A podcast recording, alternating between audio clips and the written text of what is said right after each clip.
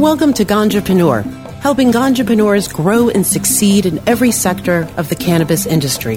Ganjapreneur will introduce you to the cannabis pioneers who are paving the way for future generations. Learn about the shifting landscape of the market directly from the experts and get to know some of the leading minds in the industry as they tell their story of struggles and success. Now, CannabisRadio.com presents Ganjapreneur Hi there, and welcome to the Ganjapreneur.com podcast. I am your host, Shango Los. The Ganjapreneur.com podcast gives us an opportunity to speak directly to entrepreneurs, cannabis growers, product developers, and cannabis medicine researchers, all focused on making the most of cannabis normalization. As your host, I do my best to bring you original cannabis industry ideas that will ignite your own entrepreneurial spark and give you actionable information to improve your business strategy and improve your health and the health of cannabis patients everywhere. Today, my guest is Dr. Reggie Gaudino, Vice President for Scientific Operations and Director of Intellectual Property at Steep Hill. Reggie is building their genetic analysis division and is also working with his teams to further the science behind cannabis testing. Dr. Gaudino is a published genetic researcher with 18 years of intellectual property experience in writing, prosecuting, and managing patents and patent portfolios in fields as diverse as software and telecom to biotechnology and molecular genetics. Welcome, Reggie. Glad you could join us. Thank you. Glad to be here. So, Reggie, let's start with the burning question that's on everybody's mind as I speak to them. As far as cannabis and intellectual property goes, people all over the country have got their favorite strains that they've developed themselves and they want to patent them. They want to own them forever. They want to license them to other people. And I've, I've seen it in so many different business plans, whether or not it seems to be reasonable science wise.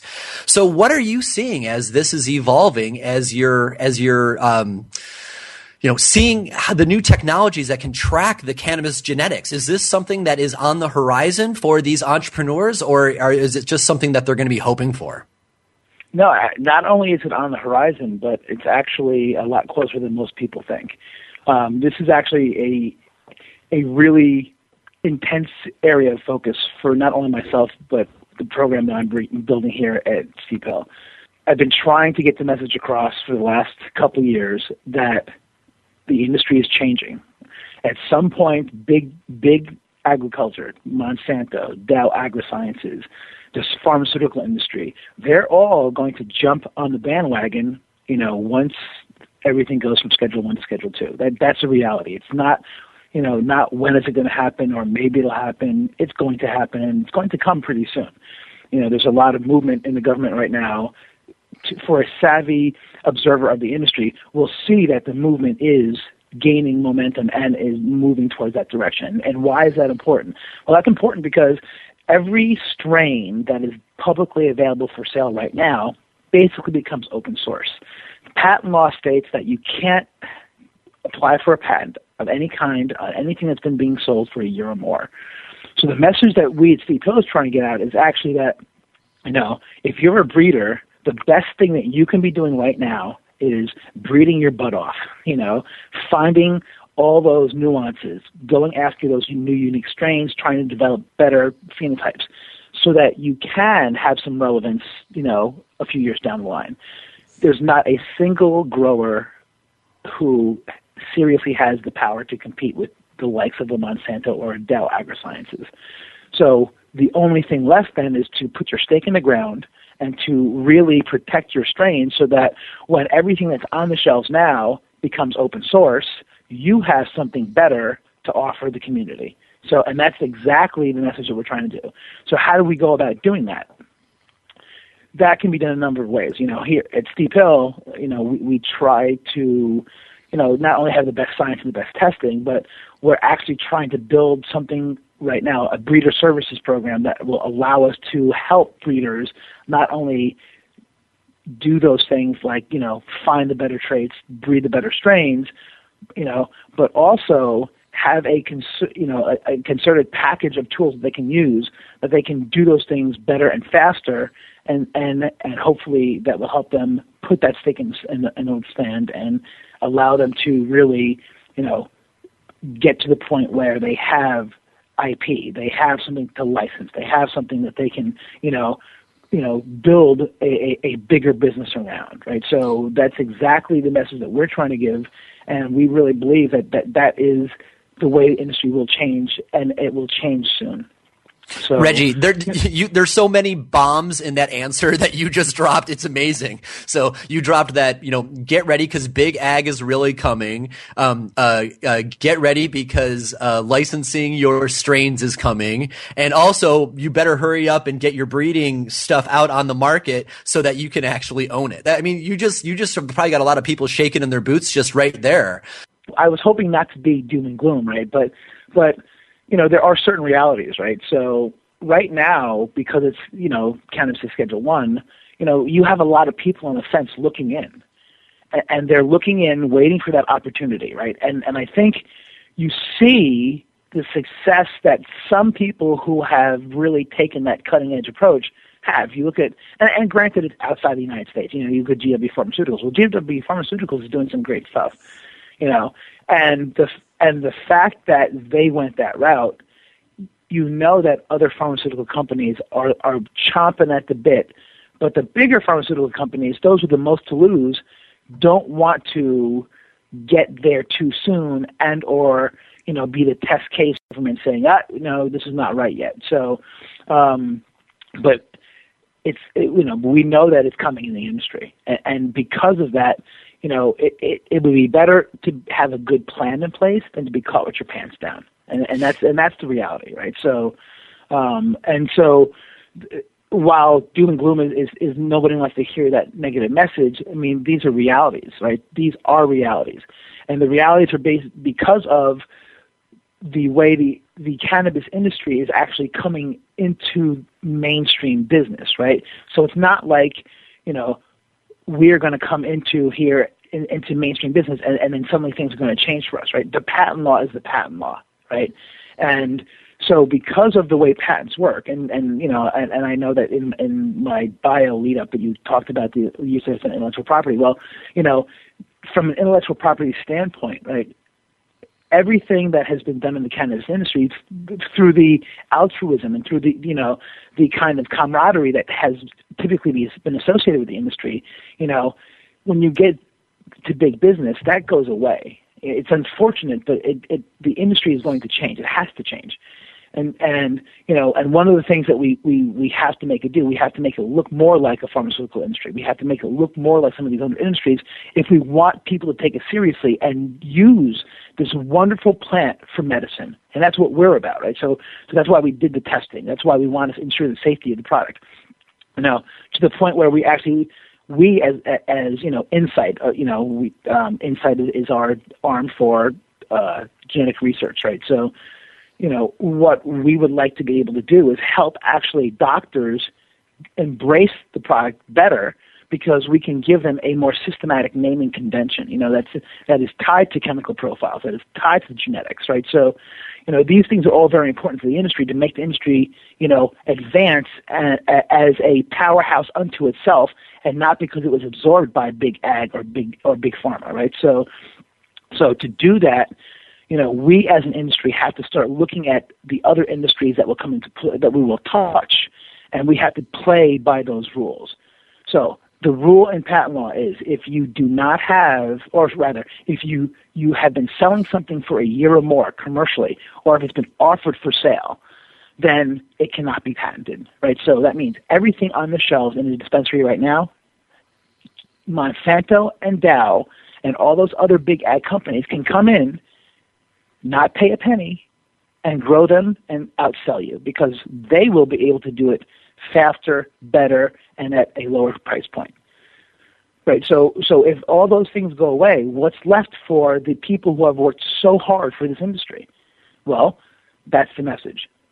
If you wow. make new breeds, okay, if you make new breeds and you don't sell those breeds before you apply for a plant patent, and assuming that you can get that plant patent because you have a unique strain which has unique characteristics, which and there are a number of plant patents that are in the plant patent queue that are just you know the, the government's kind of dragging their feet on them, but they're there, right? If you you can go and you can look at all the plant patent applications, there's dozens if not hundreds of plant patent applications already out there. That is where breeders have to go to be able to maintain being relevant, to be, be to maintain their not only their revenue stream, but the rights to what they want to do or who they want to give their product to. Wow, that's so. that that's that's that is some shiver me timbers kind of talk right there. I'm sure that a lot of people's minds have just been blown. You know, I want to talk a bit more about how breeders can defend their plant lines, but we need to take a quick break first. So we're going to take a short break and be right back. You are listening to the Ganjapreneur.com podcast. After a short message from the sponsors who made this show possible, Ganjapreneur will return. Temperature is shooting past a thousand degrees Fahrenheit. It's burning up. I'm afraid for this little guy, it's just too late. What caused the problem? Only Dr. Dabber can maintain the perfect temperature for a smooth tasting, slower burn. This standard vaporizer lost all of its health benefits, sending it up in smoke. So you're telling me that most vapor pens burn so hot they produce smoke, not vapor? Correct. Keep away from those standard vaporizer pens and turn to Dr. Dabber. Doctor's orders. Less heat. More flavor. Ganjapreneur.com, your guide to the cannabis business world. Ganjapreneur.com is a comprehensive resource for cannabis professionals and entrepreneurs. Download the Ganjapreneur app on your smartphone or tablet to catch up on cannabis industry news, scroll through our daily job listings, and learn about successful cannabis companies, executives, and investors. Ganjapreneur.com helping Ganjapreneurs grow. Hi, I'm Montel Williams. Most of you know me as a talk show host, but I'm also an author, actor, single father of four, avid snowboarder, and I'm also a medical marijuana patient. Living with multiple sclerosis, I'm in pain every day. Medical marijuana is my last resort, and it helps me when all other drugs have failed.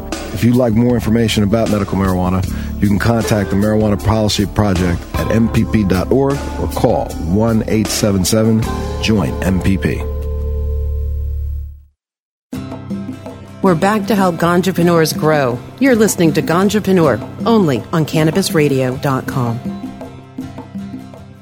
Our guest this week is Reggie Gaudino of Steep Hill. Before the break, we were talking about how big agribusiness is going to be moving in and sweep up the strains that are presently on the market. Some pretty scary stuff for heritage growers. So Reggie, what can heritage growers do to defend themselves? So you were pretty clear that that strains that are presently on the market for more than a year are not patentable and therefore indefensible from big ag.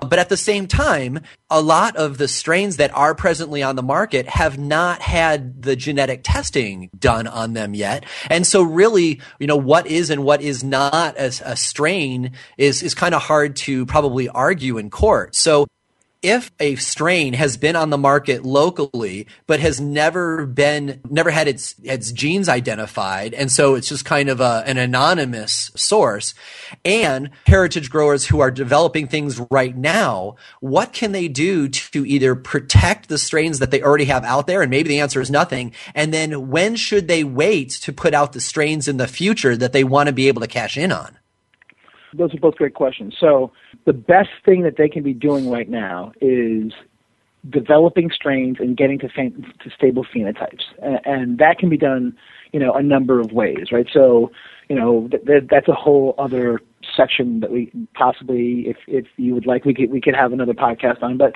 but the reality is is you want you want to be looking at phenotypes that you've been breeding for a while that you know you're into your F8, your F9, your F10, right? So it's about at that at that level of back crossing and in, and in crossing that you'll start to see stability in the cannabis genome, right?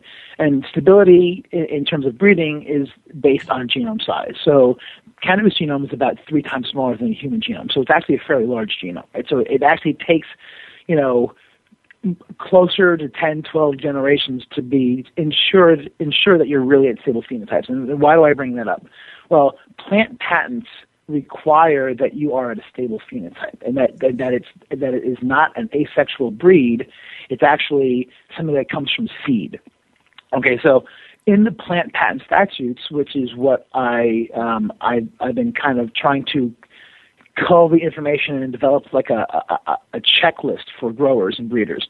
Uh, and we have that on our, or if it's not already on the website, it'll be being up on the website or the Steep website pretty soon. And you know, the important thing there is that you know there are regular plant patent features that have to be met. You know, you have to know time to flower, you know, internode length, you know, flower colors. You know, there's just a bunch of stuff that have been accumulated over the years that re- that are required for a plant patent. But one of the things is a genetic component. So. Um, the genetic component is what really I think is the most important thing in the cannabis industry because there are so many different strains, as you mentioned, and you know there's probably a lot of strain similarity. So so how do you ensure that the stuff that you're breeding now can be distinguished from the stuff that's already out there? And and then what can you do with your stuff that's already out there? So as the second part of the question. So Girl Scout cookies is phenomenally popular, right? So it's going to be a shame when these guys come in and take Girl Scout cookies and breed it, you know, I mean, not breed it, you know, grow it out the wazoo. So what I would recommend is if you have stuff on the market, take that stuff, bring it to somebody who can do genetic analysis. There are not a lot of companies out there that can do it right now and and and spend the money if it's a, if your product is a is a big breadwinner for your business spend the money and get some genetic analysis done. The analysis can be anything from deep sequencing which is fairly expensive to more like trait qualitative trait analysis right? And and those terms are on different sides of the spectrum in in terms of, of the involvement of genetic analysis, right? So we at Steep Hill have been building tools that we are trying to put out in the market for the breeders so that they can follow these things, right? So um, we're working on, on, on molecular diagnostics for, for, for various traits. We're working on, you know, methods to be able to identify similarities between strains or differences between strains. So a lot of this stuff is actually, you know, fairly high tech. We, we have a lot of really cutting edge molecular biology equipment in our lab that allows us to do a lot of this research. And what this allows us and possibly some some other you know um, more advanced labs to do is to actually give you kind of a genetic profile that you can then kind of layer on top of a chemical profile, right? So mm-hmm. chemical testing is important, you know, because that gives you the terpene profiles, it gives you the cannabinoid profiles, right? But here's the kicker.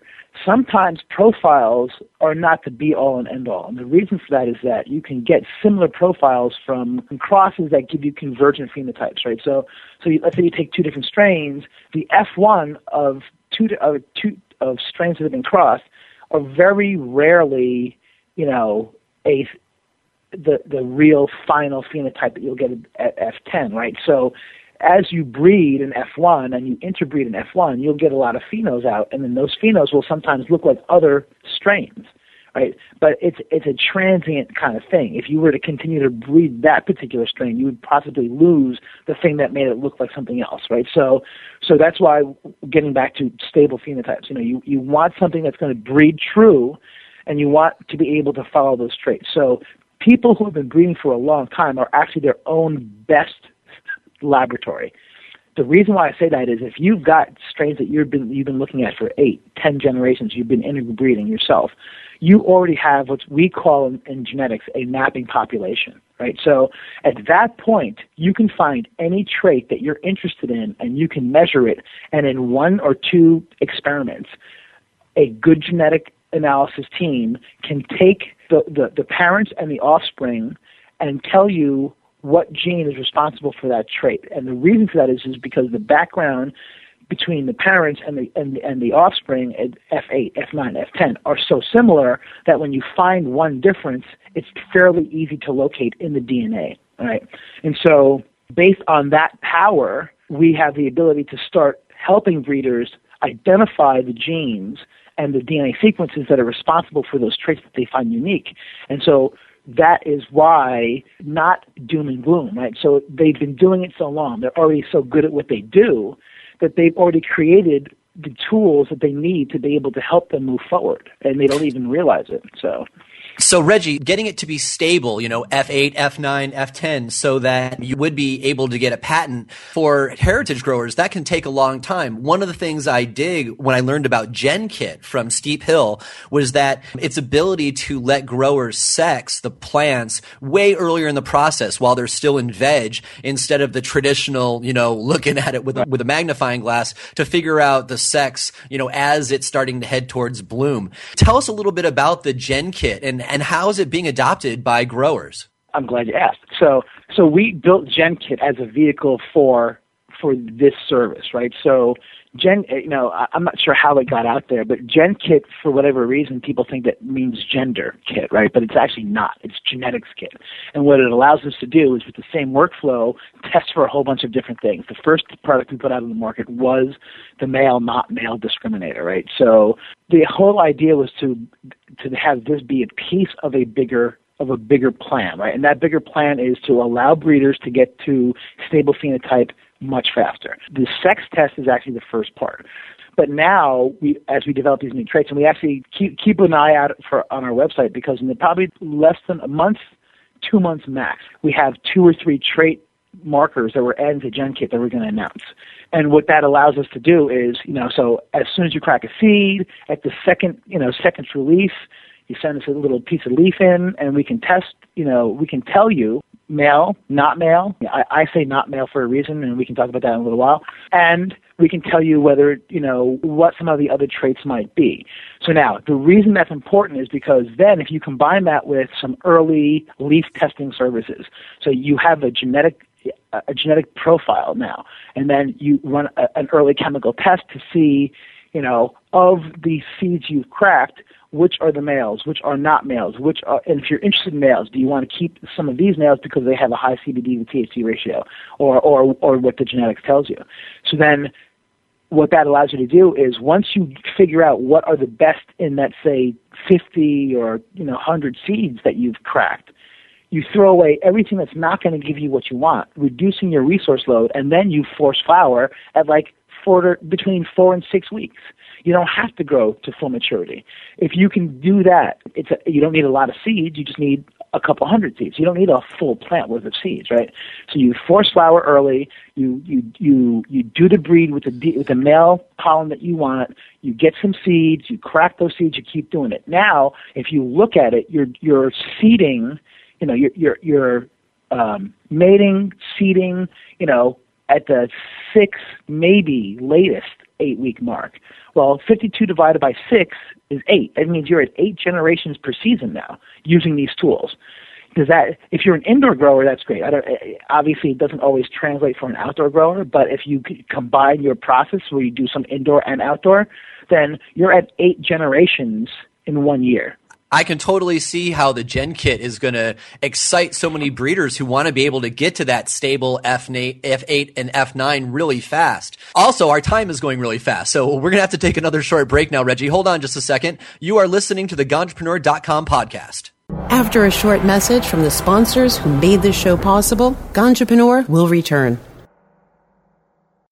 Your connection to quality cannabis insurance services is spelled K A E R C H E R. That's Kaercher Insurance. We have worked with ventures like cannabis for over 60 years. We're proud to represent over 50 companies with tailor made cannabis business plans for owners just like you to ensure your product, your plants, and your pursuits. K A E R C H E R spells out their full service insurance services ranging from commercial commercial to bonds to personal, from life to health, and more. Contact the team at KaercherInsurance.com and let our experience work for you. That's K A E R C H E R Insurance.com.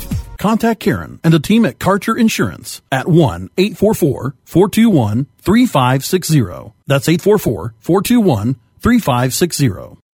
Great websites today need expert web design and development and need to be e-commerce ready and mobile friendly. But building a marketable and profitable website can be an uphill climb. Ready to make your new website or replace your existing website? Think Orange as the new way to get in the black. Orange Hill Development works with Fortune 500 companies and offer the same top quality development service at a fraction of what other providers charge. Brands like Absolut, Carlsberg, and Nestea trust Orange Hill Development. Find out why you should trust your website with Orange Hill. Contact Orange Hill for a consultation today at orangehilldevelopment.com. MJWellness.com, the largest medical marijuana community in the world. Connect with thousands of patients, doctors, industry leaders, and businesses through shared personal experiences along our worldwide network. Discover new therapies and benefits with content tailored to you. Come grow your network on MJWellness.com. You're not alone. Your wellness matters. Learn, live, and thrive. Check out MJWellness.com today. We're back to help Ganjapreneurs grow. You're listening to Ganjapreneur only on CannabisRadio.com. Welcome back. You are listening to the Ganjapreneur.com podcast. I am your host, Shango Los, and our guest this week is Reggie Gaudino of Steep Hill. So Reggie, we've been talking a lot today about protecting your your phenos and getting them to stable at F8 and F9 for an eventual patent. The other thing that we talk a lot about on this show is the reliability of analytics labs. And we've talked to a couple pros who have said that, you know, it's one thing to want labs to give you the same answers because we know that that that growers are shopping around for labs to give them the results that they want. And sometimes it's also the the way that they've chosen their sample. But the one thing we keep coming back to on the show is this common opinion by professionals that it's the standards themselves that are used in the HPLC machines that um, that have not been developed enough because they haven't been developed long enough for cannabis specifically, and therefore, since the standards themselves um, they're they're quick to gr- degrade, and and folks may not be buying sa- the same standard from different companies, that just at its very basis, um, it's it's going to be impossible to have consistent testing. You know, with your deep background on this, what are your thoughts? So we've we've been experiencing that same thing here. So we work really hard to ensure that we have good calibration on all of our machines, and, and the way we do that is by we order our standards from multiple sources. Um, we have seen that on any given batch of material that we get from the standard vendors, that on some days some will have great standards and those same companies on other days will have not so good standards. And so what we do to to minimize that is whenever we run our calibrations we run it on on on standards that we source from multiple places. It's expensive because the standards are not cheap. And so that's the kind of, of lab that customers should be looking for right? And, and and they should not be afraid to say hey can I see your calibration runs? Can I see how often you run your standards? How often do you run your blanks? That kind of stuff. Because that's how we ensure that we are doing the best job and giving the best you know quality results to the clients right so the other thing that is very very important and we take pride on is joining those Emerald Cup competitions right because now you have an, an a third party that is now certifying your level of accuracy because they send out complete unknowns. You have to send the test back to them. They do the analysis. So labs that are not competing in those, everybody should, should take a second look at those and say, hey, why are you not competing in the national standards competition? Right? It's there for us to be able to say, hey, you know what, we, we meet a, a at least a minimal level of certification that means that we're doing the job the right way. And clients should be should be adamant that the labs they test with meet those, uh, compete and meet in those, you know, in, in those regulatory in the markets. It's very important that they or they the labs have that level of certification to offer their clients. That's uh, that's really good insight. And you know, I'm I'm I'm surprised, not surprised to hear you run it home again. What we've ta- what we've heard a couple times is that you know, with these standards being different from the different companies, there's no there's no doubt then that the different uh, cannabis analytics labs are are putting out different results. I mean, so many people they want to they want to hate the lab and think that maybe it's their team that's bad, but actually it's just the state of the science, and um, and that's that's something pretty severe to have to deal with. To a certain extent, that's true, right? But but by doing like what I said is is, is every lab does not take it on gospel that once the standard maker is, the, is doing the job the right way all the time, you minimize that. And and that's the extra step a good lab will take to make sure they're giving out the right the right answers. Right on. Good. That's a good bookend on that. So before we finish up here, I want to address, you know, because our show is for entrepreneurs and certainly the cannabis breeders who are listening have been really great, uh, appreciative of the stuff we've talked about so far. Let's talk about the people who want to be you, Reggie, because, you know, for, for a lot of those breeders, they want to step it up and get the education to become geneticists themselves so that they can work in the lab instead of necessarily in the grow room. You know, what do you recommend for for folks who are in um, states that have not normalized yet who want to prepare themselves for a career doing what you are doing. I mean, it's, it's pretty exotic and there are not a lot of mentors yet for people to follow in their footsteps. So, so what are your words of advice for somebody who wants to come up behind you in the future? Well, um, a good, a good, strong plant biology and molecular biology background um, will help them get uh, almost all the way there. Um, if they want to do the intellectual property spot, you know, kind of stuff that I do, that's that's above and beyond. But to be a good, you know, cannabis geneticist, to be able to do the kind of research that I do and my team does, to be able to ask those kind of questions, it's really just basic science. All we've done is taken good people from regular science and brought them to the cannabis industry. And and what's so wonderful and what I love about this and why I'm here is because it gave me the opportunity to do stuff that was being done in other commercially important, you know, agriculture crops. Think about that, right? So cannabis is an, is a commercially important agriculture crop that we know nothing about. We know so much more about wheat, about rice, about all these other things.